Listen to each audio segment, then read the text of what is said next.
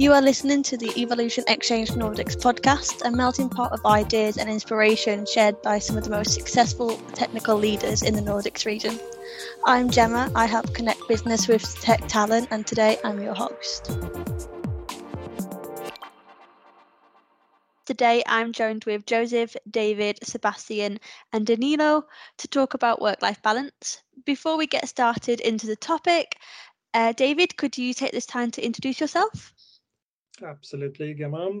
Uh, so, hi everyone. My name is David Morgenstern. I am heading up the people and culture function at Curb Food. So, I'm in the food tech industry and get to combine the two loves of my life technology and lots and lots and lots of yummy food. Amazing. Joseph, would you like to go next? Yeah, sure. Hey guys, my name is Joseph, and I am a software developer in uh, currently in the medicine industry, where we do create a bunch of self tests. Uh, so during the COVID uh, period, we have exploded basically. Uh, my passions are gaming and psychology, and my current role is a team lead. Amazing, Sebastian. Uh, hello, my name is Sebastian Nilsson. Uh, I work for Freetrade. It's a UK company moving into Sweden, and my role is to sort of build the engineering competence there and uh, make sure we build uh, the company and the culture in where we want to work ourselves. Amazing. And last but not by no means least, Danilo. Yeah. Uh, hello, guys. My, my name is Danilo. I am software engineer at Viaplay, a streaming service. And um, nowadays I'm focused on like market expansion activities. And we have just launched on the Netherlands. So yeah, super, super glad for it. Uh, that's me. Amazing. And I think we'll keep with you, Danilo, to introduce your topic first. So we'll do this and then, as usual, go around and gather everyone's opinions and what they think about it and see if we can give you any insights. So, would you like to introduce your question? Absolutely. Actually, the, the, the topic I brought today is, uh, is the question like, what are the strategies to define and respect boundaries when working from home? So, my question for that is super simple. Actually, I have a room at uh, home that I call it office. And when I when I'm not at the office, I'm not working. So that's how I split like the responsibilities and I, I, the concerns between like uh, personal and, and work life, let's say. So yeah, that's my strategy. Joseph, how do you go about that? Oof, I do the exact opposite. um, for me, splitting the the life that I have outside of work and uh, my current role as a team lead is more of a physical thing. So I just leave my office room. We I do have the same thing here set up. I have a office, but I do spend a lot of time playing games, developing my own games, and different kinds of projects that I, that I have here. Uh, so for me, it's more of a physical thing. Thing I need to physically remove myself from the space, play with my kids, go out go out into the uh, into the streets, play with them there. And so that's the way I go about this. And of course, when when the when the kids are asleep and at night, I go back here and then I take my the next part of my day, which is basically my passion, play games, like I said, draw stuff, etc. Perfect. And David, what do you think? Mm-hmm. It's it's a great question, and uh, I think personally, I'm a I'm a bad example. I worked only from home about three weeks, uh, and I was then at Klarna uh, when the pandemic struck, and then I realized that this is not for me. I I can't cope with working from home this much. Uh, for one thing, I got way less exercise in when I work from home.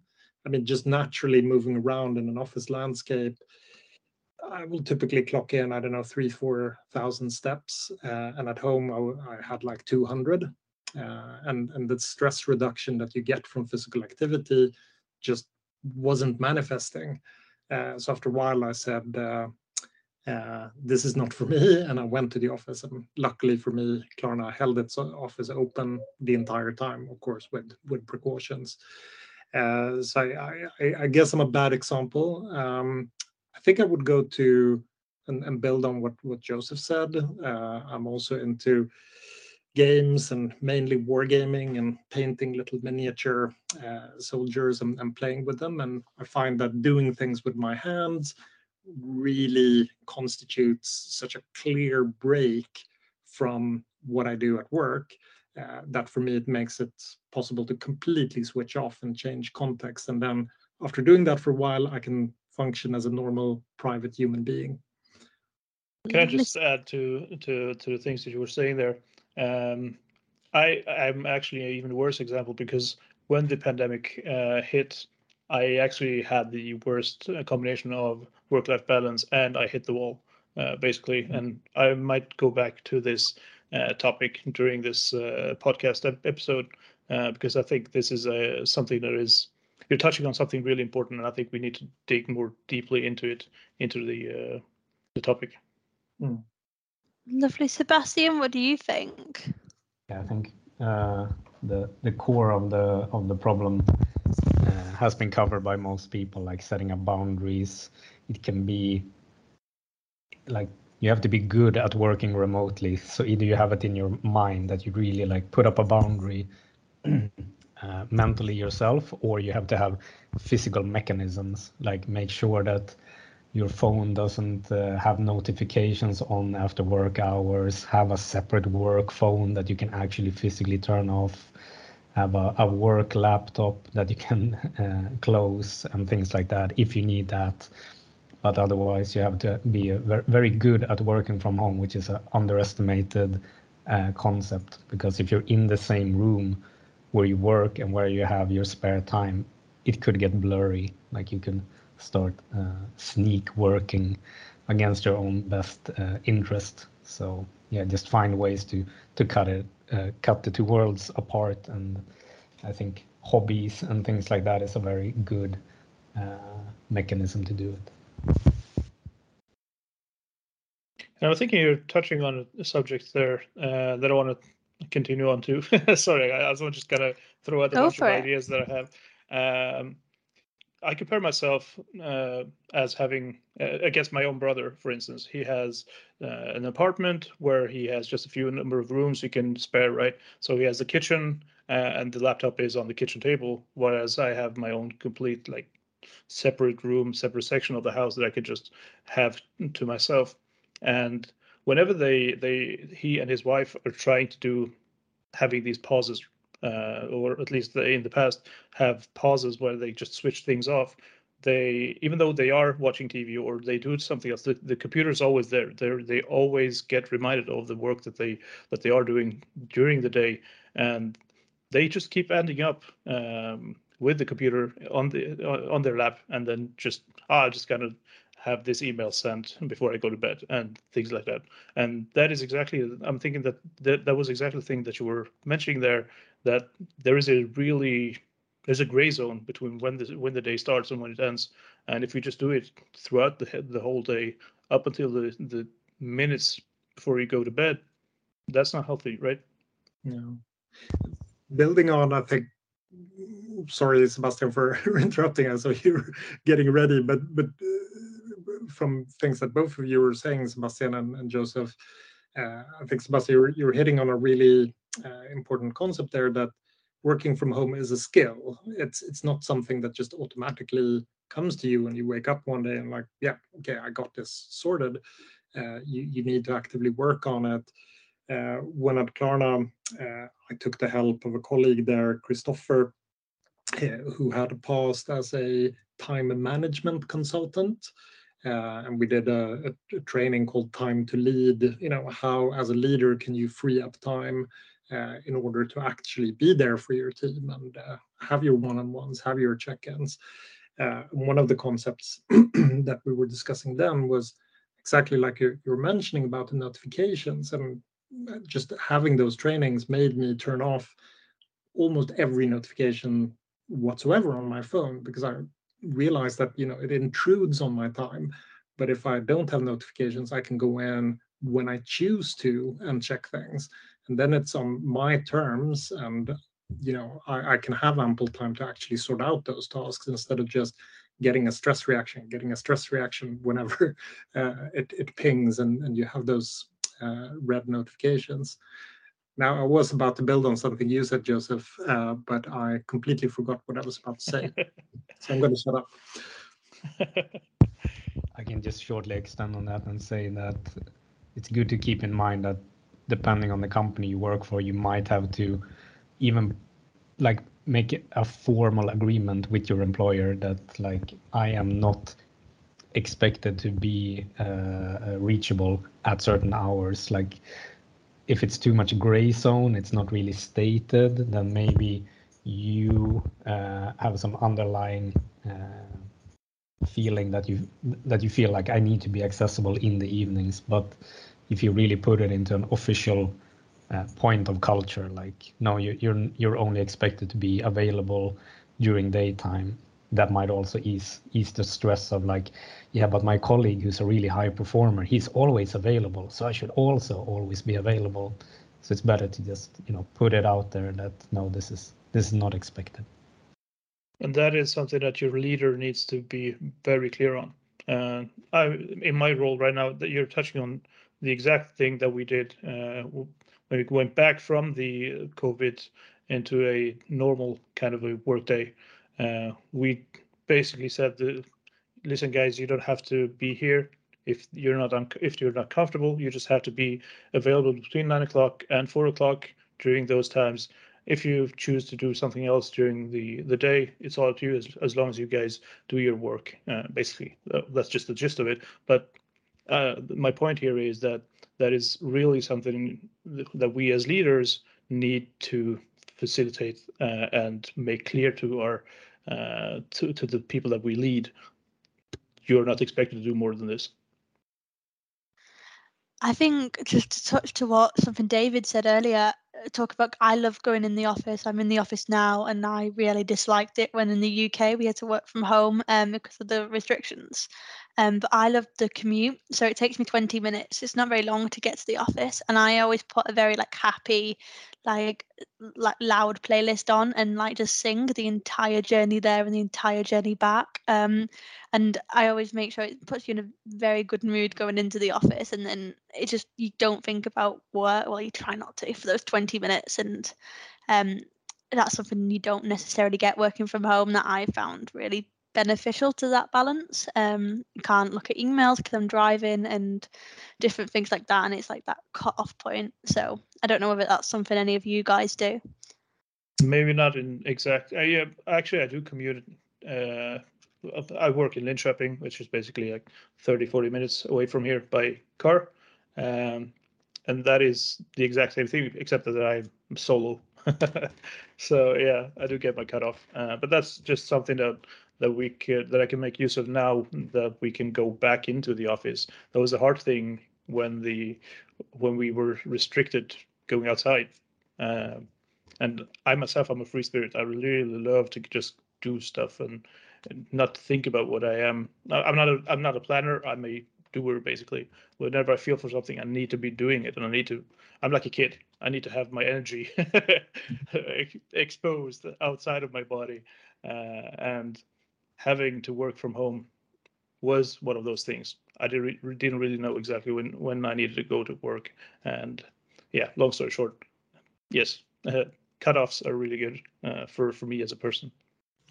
I I've read a, a article like um, recently that uh, proposed like a kind of um, strategy, which is that, for example, uh, as uh, Gemma said, like, oh, my ritual, let's say, was to have a great playlist, and this kind of prepared me for the workday, right? And uh, and the idea on this uh, article was that okay, think of what you use it to do before going to work and after work, like for example, commuting, and then it can be like, for example, reading news or like listen to like some songs you like and things like this. For example have a, a cafe on starbucks for example. But the idea is that although you work from home do your ritual because it's uh, beneficial for, for you and I found that uh, interesting. I didn't practice that much. I have more the decompressing ritual, which is like playing drums like afterward. But um, but I found this like very interesting. Amazing. Um, David, would you like to move on to your question? Mm, absolutely. Um, and one thing in all of this that I think we we do have to be realistic about is setting expectations when when people are, you know, joining uh, the company. Um, I've I've been at a number of companies where I felt that you know what was communicated to new hires was very rosy. Uh, it, it, was a lot along the lines of yes, we value work-life balance here. Yes, you can have a great you know work-life balance here. Uh, but then in reality, when when you kind of scraped uh, the surface, it was definitely a fact that in order to to get ahead, in order to to be promoted, in order to sometimes actually do your job, you often needed to put in uh, more hours than just the normal nine to five. Uh, I mean, I've had periods in my life where I've clocked in easily, you know, 80 to 100 hours for weeks at end. Um, and and it's it, it does help you uh, to get ahead. And it's you know it's very hard to change that system completely and and and overnight. Uh, and I remember I've, I've never been able to locate it again, but it was a wonderful like interactive little widget where three things were listed: great salary, fun and interesting tasks, and work-life balance. And however you switch the levers, you could only have two at a time. And I I, I do honestly believe that that that is true. And overselling work-life balance doesn't set people up for success. I think it's, from my perspective, it's better to be realistic and say, um, yes, we expect people to work quite a lot at this company, and if you want to reach the upper echelons of the company, you do need to put in the hours. However, we're also going to be here for you to help you decompress, to you know help you manage this situation but also be realistic about it.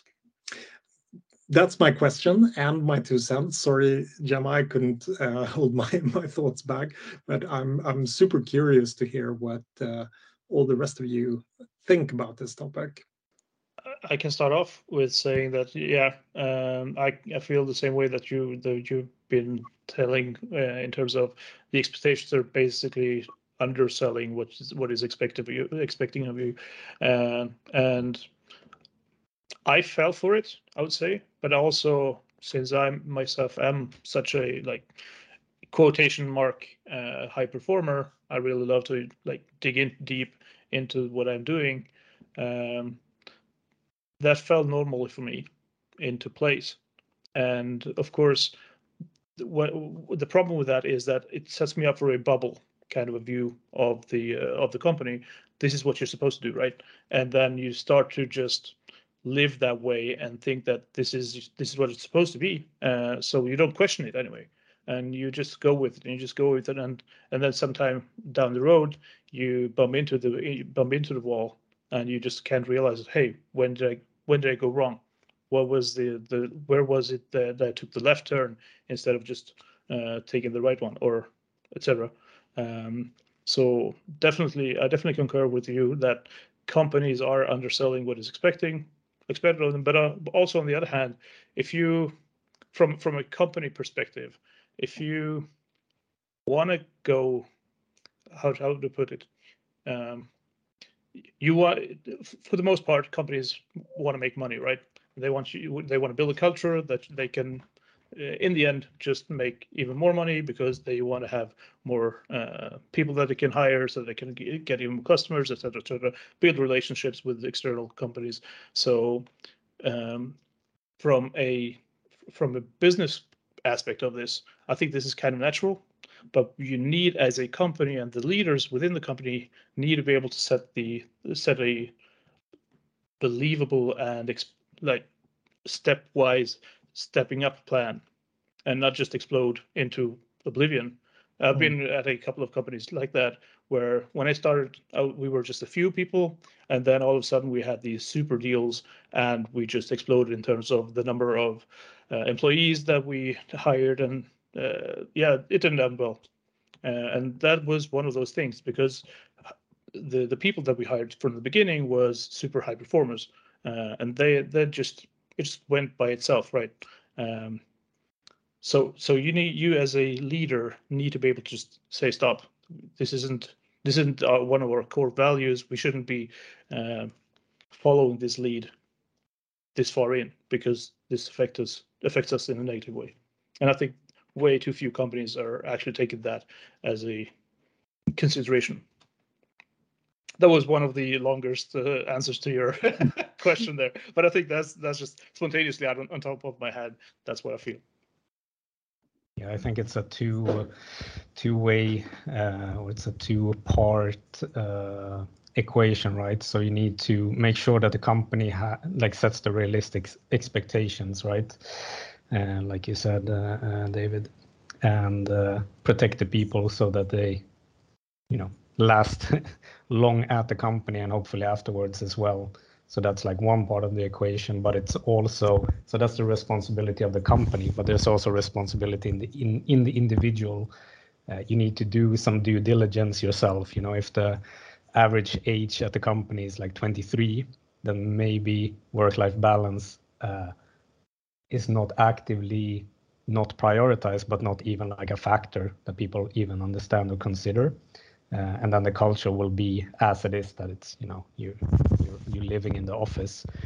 Uh, and and the other part is uh, people who excel are high performers. Like we use that ex- uh, we use that expression for a reason high performer but that doesn't mean uh, high uh, what's it called? High volume. It can also be high effectiveness. So it's your own responsibility to find a way where you can be highly uh, performant with more uh, more quality than quantity uh, and then yeah again it's th- that's the hard part to in the due diligence ask the people you're in contact with at a company you know i plan to uh, deliver a lot of good stuff but maybe not uh, the highest volume of course they cannot say no so you need to to see how the culture is with other people who work there but it, you should be able to get a hum by uh, by talking to a few independent people.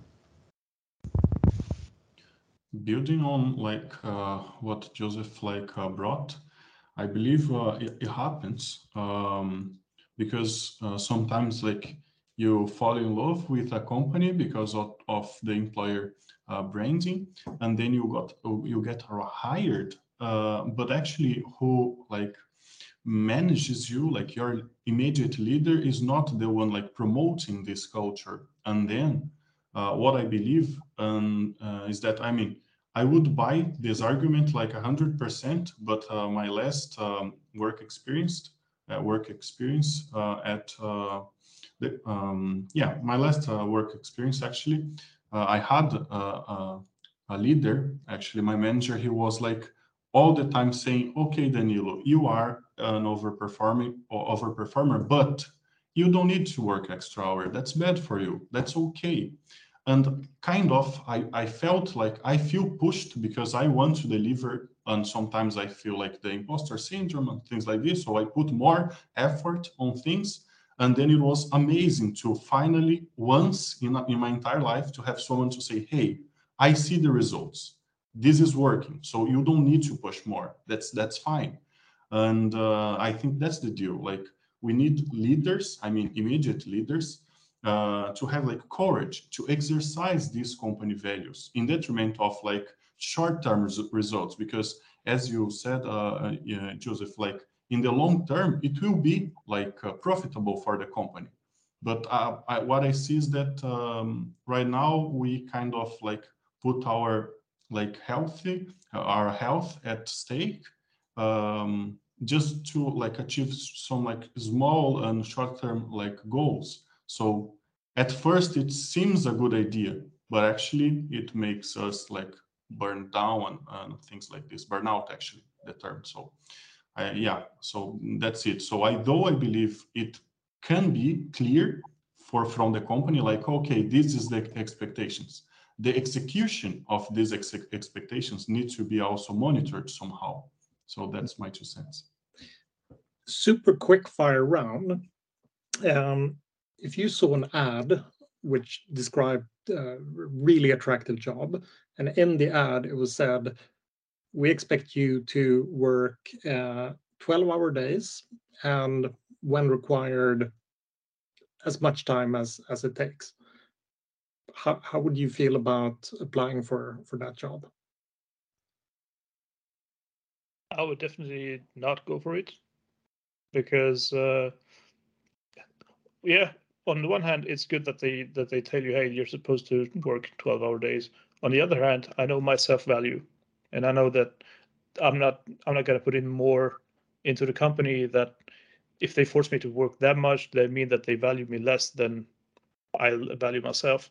So that's the reason why I wouldn't want to go uh, and take that job offer. Even though the salary would be like way out there, um, it doesn't help because salary is just one way. That that's an external thing that gets you motivated from one month to another over a certain period of time. But if if you do stuff that you feel like aren't in relation to what you get out of it, then you just uh, for me that's not worth it. So I would I would definitely not go with it. But it's a good thing that they are open with it. I mean, that's one way to see it.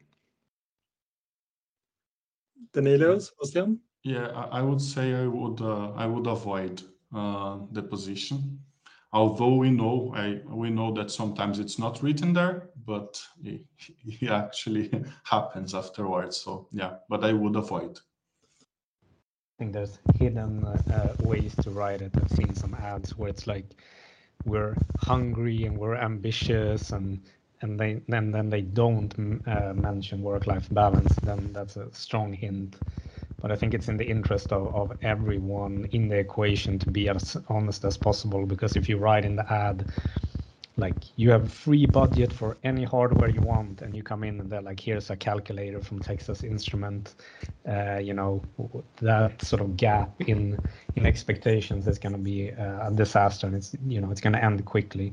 So it's it's in everyone's uh, interest to be honest and then yeah maybe you shouldn't be that explicit with the 12 hours per day but like yeah we we work hard. That's the culture we have.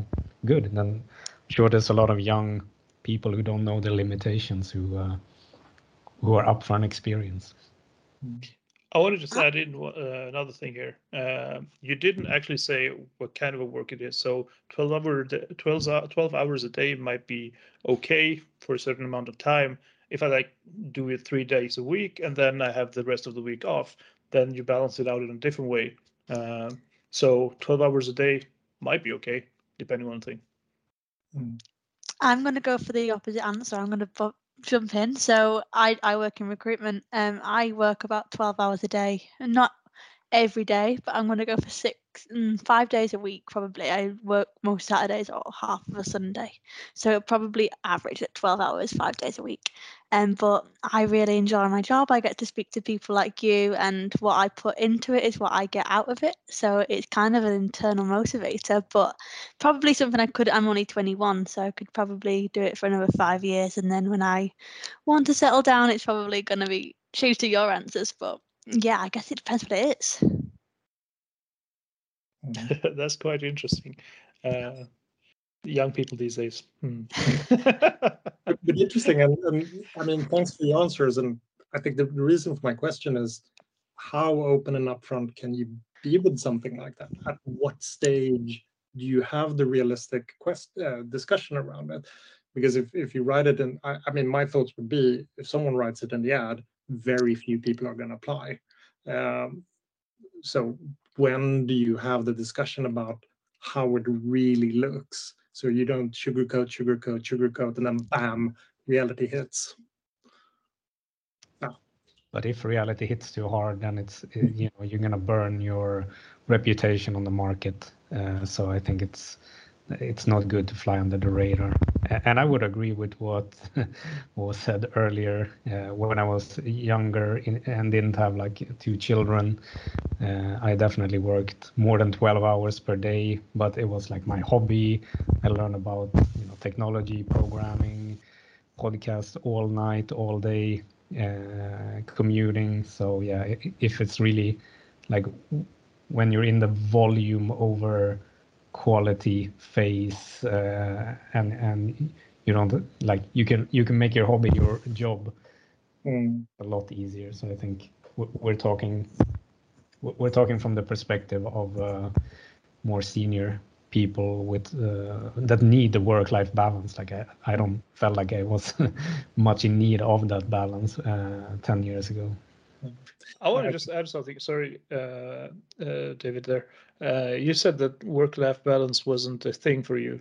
I would say the balance itself had a different meaning. Uh, it was still a work-life balance thing, but it was more like you set yourself up for success during your early days, right? It's it's like going to school. You you go your first nine years in school. Then, if you if you perform well in the in, in the early days, then you could just uh, continue uh, riding that wave later on. But if you have a bad start, then you're going to have a bad uh, continuation. And I think that when you say that uh, during the early days you didn't have a work-life balance thing, you did. It's just that the focus was different. Uh, that's my way of, of seeing it. Yeah, in my case, I wasn't actively, I wasn't doing a classical investment in being successful later. It was just, it was my hobby. Uh, so it was just, my life was my not really work. My life was programming, and then my work was happened to be programming. So it was mm. just, in my case, pure luck, maybe. I, I think building on Sebastian, what you said with kids, I, I had the same experience that nothing forced me to be efficient before having kids. I, I could, you know, towards the end of the day, slack off a little bit because you knew that yeah, I, I can be here to seven, I can be here to eight. It, it doesn't really matter but you know as soon as you have that hard daycare deadline uh, and uh, uh, I'm, I'm telling you gemma nothing is as hard a deadline as a daycare closing deadline and the social shame when you show up. Yeah, uh, n- nothing's as hard as a daycare deadline and if you happen to miss it by an hour and you come and your kids are standing on the sidewalk outside of the daycare center with um, you know a person pointedly pointing at their clock and shaming you into never doing it again that you're never going to do it again so i look forward to that day um, joseph forward, Oh, sorry. We... Did you just say that you look forward to leaving your kids an hour late?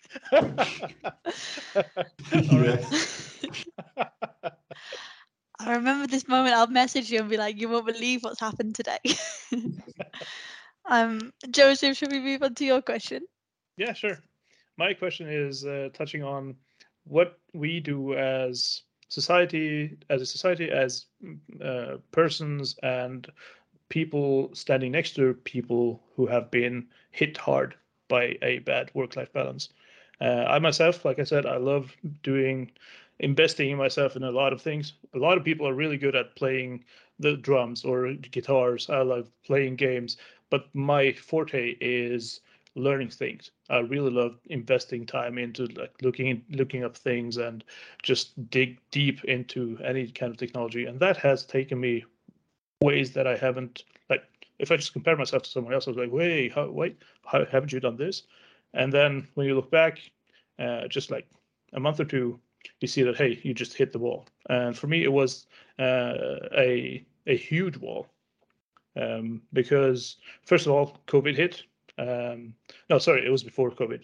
Uh, I had a we bought a house, we got a kid, and I stopped. Uh, I jumped the train basically from uh, one company and started my own. So there were three things, uh, huge things lining up, and the plans were just aligned for a a disaster. So that's what happened, especially when the when COVID hit. My brain basically just stopped functioning, and I'm still feeling the aftermath of that.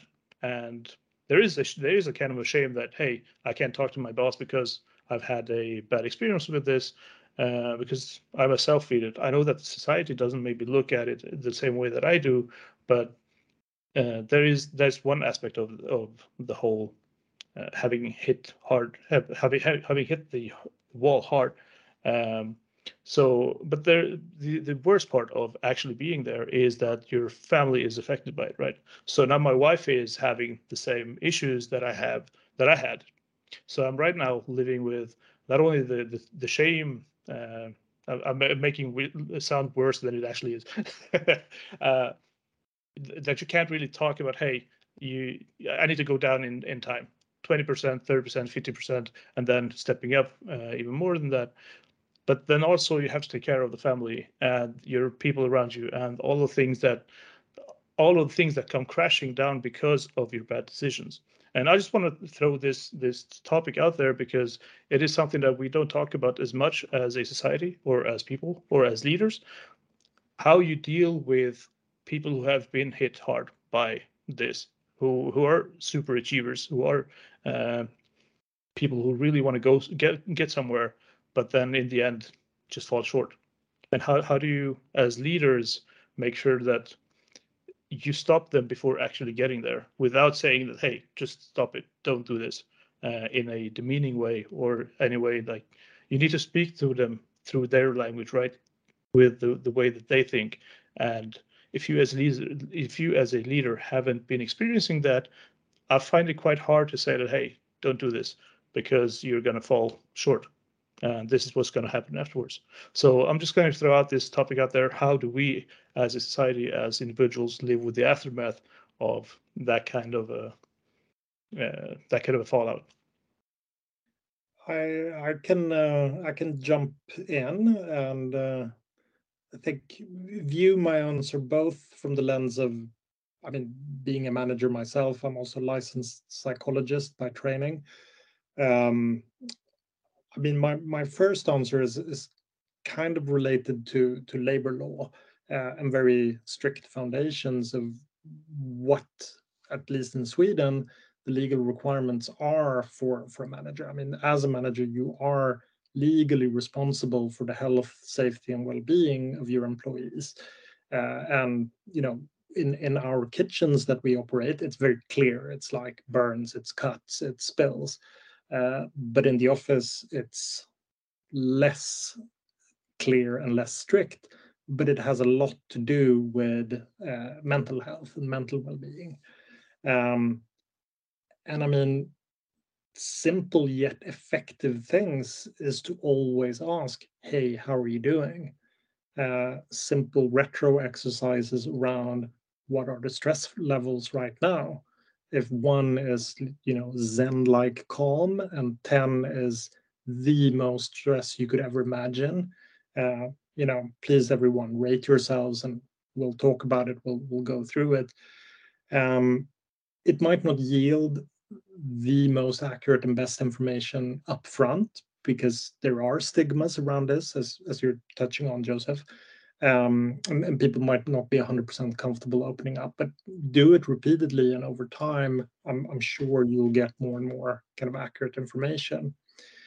Um, on the second topic of how do we deal with people that have had this uh, experience um, and i think I, I really like also that you you add that are you know high achievers that are high performing that have a lot of potential I, I mean, in a way, we should treat it as a diversity question. You know, uh, for, for me, the heart of, of, of why driving diversity is a firm belief in meritocracy. Like, I, I think true talent is normally distributed in any population. Um, and if we only take from a, a, a, small part of that population, we will never have the best of the best. So the best the best can be among the groups that are, you know, highly introverted. They can be amongst the groups that have suffered a burnout. They can be amongst the groups that don't have a formal uh, university education. So I think it's part of our responsibility. And I'm, I'm kind of looking at me and, and Gemma now that are doing a lot of recruitment and, and working on the talent acquisition side of things to always be on the lookout and, and bring people in. And in the same way that you know if i bring in someone that's very very junior into a position i know that i'm going to have to devote much more time and efforts getting her or him up to par teaching them the the basic systems that we use and everything uh, taking on board someone who has suffered burnout. I think we would need to, to treat with, with a similar kind of lens and that it, it's not just going to be plug and play I am going to, as a manager, need to devote more efforts. I'm, I'm going to have to stage the onboarding probably at a slightly different pace. I'm going to have to be more observant upon signals uh, of, of, you know, how this person is doing. Ah, that that's that's just the first kind of things that would spring to mind in in this. But uh, a, a really great question, Joseph, and sorry to hear about your experiences. Don't be. I'm actually happy that it that it happened mm. because it just makes me it just reevaluate stuff, right? Uh, for me, I don't value money as much as I value my health, uh, as much as I value my interest, as much as I value like, hey, 30 years from now, when my ghost looks down on my death the dead body, I can just say, hey, I did everything I could, right? Uh, so, so for me, it's more uh, the focus has just shifted. What is the worst part of this like having go through having gone through an experience like this is that the people around me have been suffering because of it. And that is for me something that's really it touches me really hard in places that i like really deep uh, inside of me. And that is that is just an annoying thing. But that's not something that i talk about right? I'm not that open with my employer hey this is what i've gone through. And i'm i'm seeing that there is a risk if i look at this from the outside uh, kind of a lens. As a manager do i see this in me as the the one who has been who's gone through this? Thanks for your five cents by the way. Being a high performer is sort of a gamble in a way. Like a, a lot of it is not only intrinsic it's like i want to push hard to to win like in any sport video game whatever you want like you, you're you're ready to take a lot of risks to achieve something beyond baseline. So i think this is sort of inherent in that way. I don't think you can be uh, a high performer without uh, risking. Like it's not automatically going to happen but it's it's part of the part of the risk. So uh, maybe just making people aware of that that's the downside. But uh, it, it's really hard um, to relate if you haven't experienced it, right? Uh, and, and, that goes for for most things. Uh, I've heard people who can't relate to people who are allergic. They're like, I ate almonds yesterday and today I ate peanuts. You know, just eat peanuts, while another person dies from it. Like you, you it's some sometimes it's hard to uh, uh, to relate, and and that's part of you know accepting people who are different we need to also start thinking about people who cannot relate because it's just not there. Like why does a broken leg hurt? I never broken my leg. Like the, there's a lot of blind spots for a lot of people. Uh, but the most dangerous part of, of burnouts with high achievers that i see which makes you you other guys' uh, uh, answers a little complicated which is that i my experience is that high achievers don't feel it coming. So if you ask them like, "How are you doing?" Well, I'm doing great. You know, they can. I just, you know, I didn't sleep too well last night, but I'm I'm great, uh, and that's actually what they feel, because again, there's no. Uh, nothing to relate to, no perspective. It's like, yeah, I, I, just, you know, I haven't slept in a week. Oh, I haven't slept in a month. Uh, but that's just how it is right now. It's it's just a slump. Uh, so that, that that makes the equation really hard and really hard to catch. And if someone is a high achiever, you can't just say like, uh, "Excuse me, could you not be a high achiever because you might burn out." Again, if there's nothing to no perspective, uh, the person just gonna be like, "Yeah, yeah, I got this. Don't worry." So th- this is even even more complicated than uh, maybe described because the person themselves don't know, and there's rarely like if you know the person really well, maybe if you're family, you can start seeing signs, small small signs over time. But you know your colleagues, uh, that's a, a, little bit more difficult. So yeah, just give give all the support you can up front and uh, try to. I think that's why maybe it's the only positive side of burning out is that you actually can hopefully convey the experience to someone else Yeah, I just want to add to something. You you you're spot on uh, in terms of hey, hey, I feel I feel okay. I feel okay. Um, you, uh, in the cases where they when something went wrong and I didn't complete my task, it wasn't that I thought that hey, there's something wrong with uh, I should slow down. It's more that I got annoyed because I didn't achieve the thing that I wanted to achieve. Um, so the, you're, you're spot on with the things that you're saying there, uh, because this, the perspectives don't you can't you can't relate to something if you haven't experienced it before. Danilo, what do you think? Yeah, actually, first of all, Joseph, I'm sorry for for hear like your experience. And uh, what about David said? Uh, the only thing I, I, I have to say is that I could like have been like uh, listen to you like for hours, and I w- wouldn't be like okay with that because it was super interesting. Uh, in my opinion, uh, um, like sometimes uh, from the leadership perspective, let's say, sometimes, uh, although you know that a person, like for example, a young professional, is like heading to a dead end, let's say, um, it's often uh, for us to notice that this person is not prepared to understand it. So if you tell them, perhaps they won't like realize because that's okay. Like we have like different moments uh, in, in our life. So uh, you can't like prevent them from like hitting the wall, as you mentioned. But what we can do is to monitor the path also to like um, help them to have takeaways and to learn with this uh, experience and of course since you know what's happening of course you perhaps need to do some damage control as well afterwards i mean uh, I, am not sure if it, it, would be applicable on your experience because it was super particular and i, I don't believe you um, yeah, I think this was super particular. I don't believe someone could have helped you because it was a super complex uh, situation. But thinking about like uh, regular situations in an office, or not in an office because remote first, uh, in a like work environment, uh, like normal, not normal situations, but like situations that happen often. Um, I think this leadership, like let's say overseeing, uh, is enough to at least I don't know make sure you're not like bumping into the wall again um, afterwards. So yeah, that's my that's my idea. Yeah.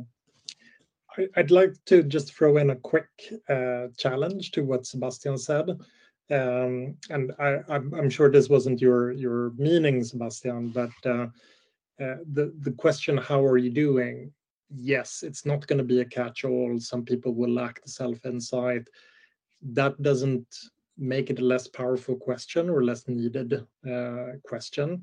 And for, for a lot of managers that do not have the skills in spotting, you know, the other signs, you know, when, when people start forgetting things or getting unnecessarily agitated about small things, you know, you, there, there are a lot of signs that you can use to classify someone that's reaching burnout. But just as a to, to raise the lowest level adding that simple question on a frequent basis, I think can can still do a lot of good. It won't catch anything, not not by a long shot. Uh, but just to anyone listening to this pod, uh, I, I, highly encourage you to to still to, to to ask that question. And if your if your interest goes deeper, read up. Uh, I think there's there's a lot of good literature out there and a lot of good questions and diagnostics that you can run. I want to add to the, the thing that you said there. Um, the question per se is maybe not the the central thing, right? Uh, how you're feeling. It's more that when you ask that question, you're actually building a relationship with your employee, and that in turn gives them the confidence and the the courage to go up to you and say, "Hey, this is how I actually feel. Uh, I didn't want to take it up in front of everyone else, but hey, look look at this. Uh, can I take the off day off or whatever?" So so the question per se, my point is, isn't the isn't the essential thing. We as people, we need to converse with each other to build relationships uh, with our uh, with our employees, basically, uh, with the friends, etc. Amazing. Um, Sebastian, would you like to move on and introduce your question? Yes, absolutely.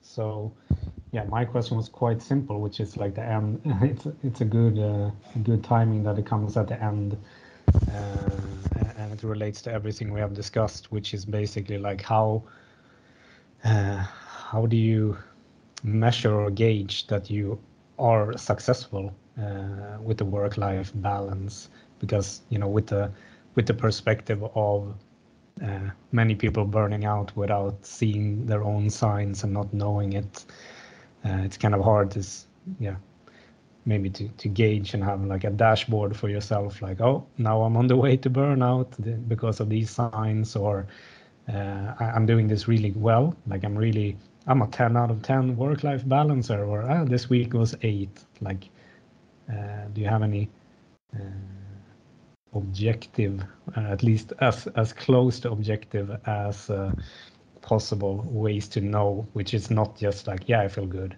Like my my my gut feeling is good.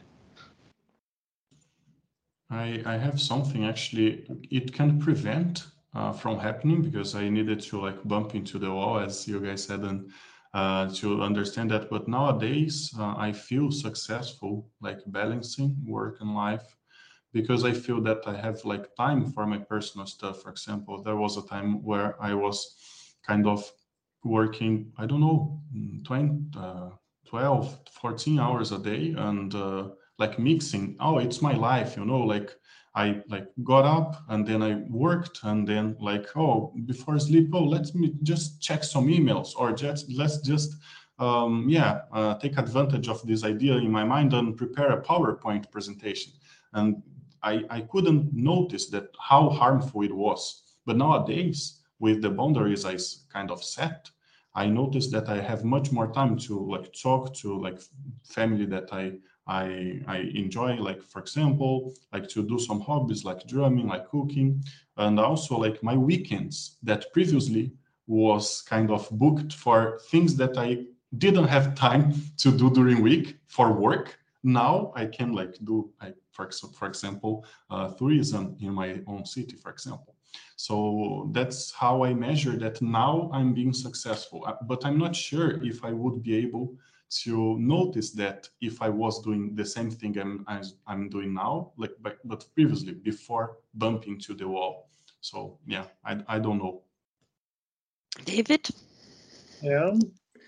I, I mean, the most hardcore answer to your question, Sebastian, would be there are companies that provide devices that will continuously measure the cortisol levels uh, in your saliva or you know in in your blood even.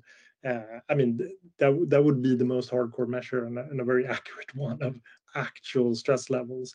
But but if we disregard those because i don't think they're a feasible solution in in most situations uh, i would sort of list out but but actually both on the private side and on the, the work side, what are the things that you really want to do on a weekly basis and, and, actually be quite numerical about it. So I I know for myself if I don't get in like two solid games of Warhammer 40k each week, uh, I've probably worked a bit too much. Uh, but also on, on the work side, if I haven't been able to conclude certain deliverables, because I had to rush off and do family stuff, I will be equally annoyed because then the the balance is flipped to to the other side. Uh, now my kids are eight and eleven, so I'm kind of getting out of the stage where I need to be very very hands on with them, which has actually freed up a bit of more time for me to focus on work, which I welcome because sometimes I was stressed out by oh shit, oh shit, oh shit, oh shit, I have to leave work and I have to go home and uh, cook food and do this and do this and da da da da. So not all family time is quality time. it's a lot of chores as well. Um, but you know, if you keep uh, some kind of tally on, am I finding time to do the things I want in my private life and in my work, then you're kind of safe. But as soon as you start like, no, I didn't have time to do anything of this, anything of that, then you're probably edging towards burnout? Uh, for me, it's more of a thing that Danilo mentioned there. Um, you said that you have time for doing stuff. For me, it's related to it, but more I have interest in doing stuff. uh, which are outside of work, right? So when you when you do when you are burned out, your brain goes basically in hibernation mode. So getting those those small steps back, getting interesting things, uh, were for me the the steps that I saw. Hey, I'm on the I'm, I'm on my way to be to become better. Uh, and nowadays, it's just as soon as I as soon as I uh, leave work and I do things that bring me joy, and I say joy because there's there's an inherent inherent value with the word uh, joy when you actually feel something that this is something you want to do. Um, that's for me a metric that I can find that this uh, this is for me a, a, something that is valuable and uh, yeah a way to measure my well-being. Amazing. I think that was a really good last question to round it off. Thank you sebastian. Do you have anything else to add? No well, thank you. I've really enjoyed listening to all your opinions, and I think we've given some great insights into work life balance and gathering all your different ideas. Is it's been it's been wonderful to listen to. So thank you so much for sharing. Um, I hope everyone's enjoyed listening to this as much as I have. It'd be great to hear your thoughts below. Um, but thank you so much to Joseph, David, Danilo, and Sebastian for joining me today. Um, I hope you've enjoyed speaking about this topic.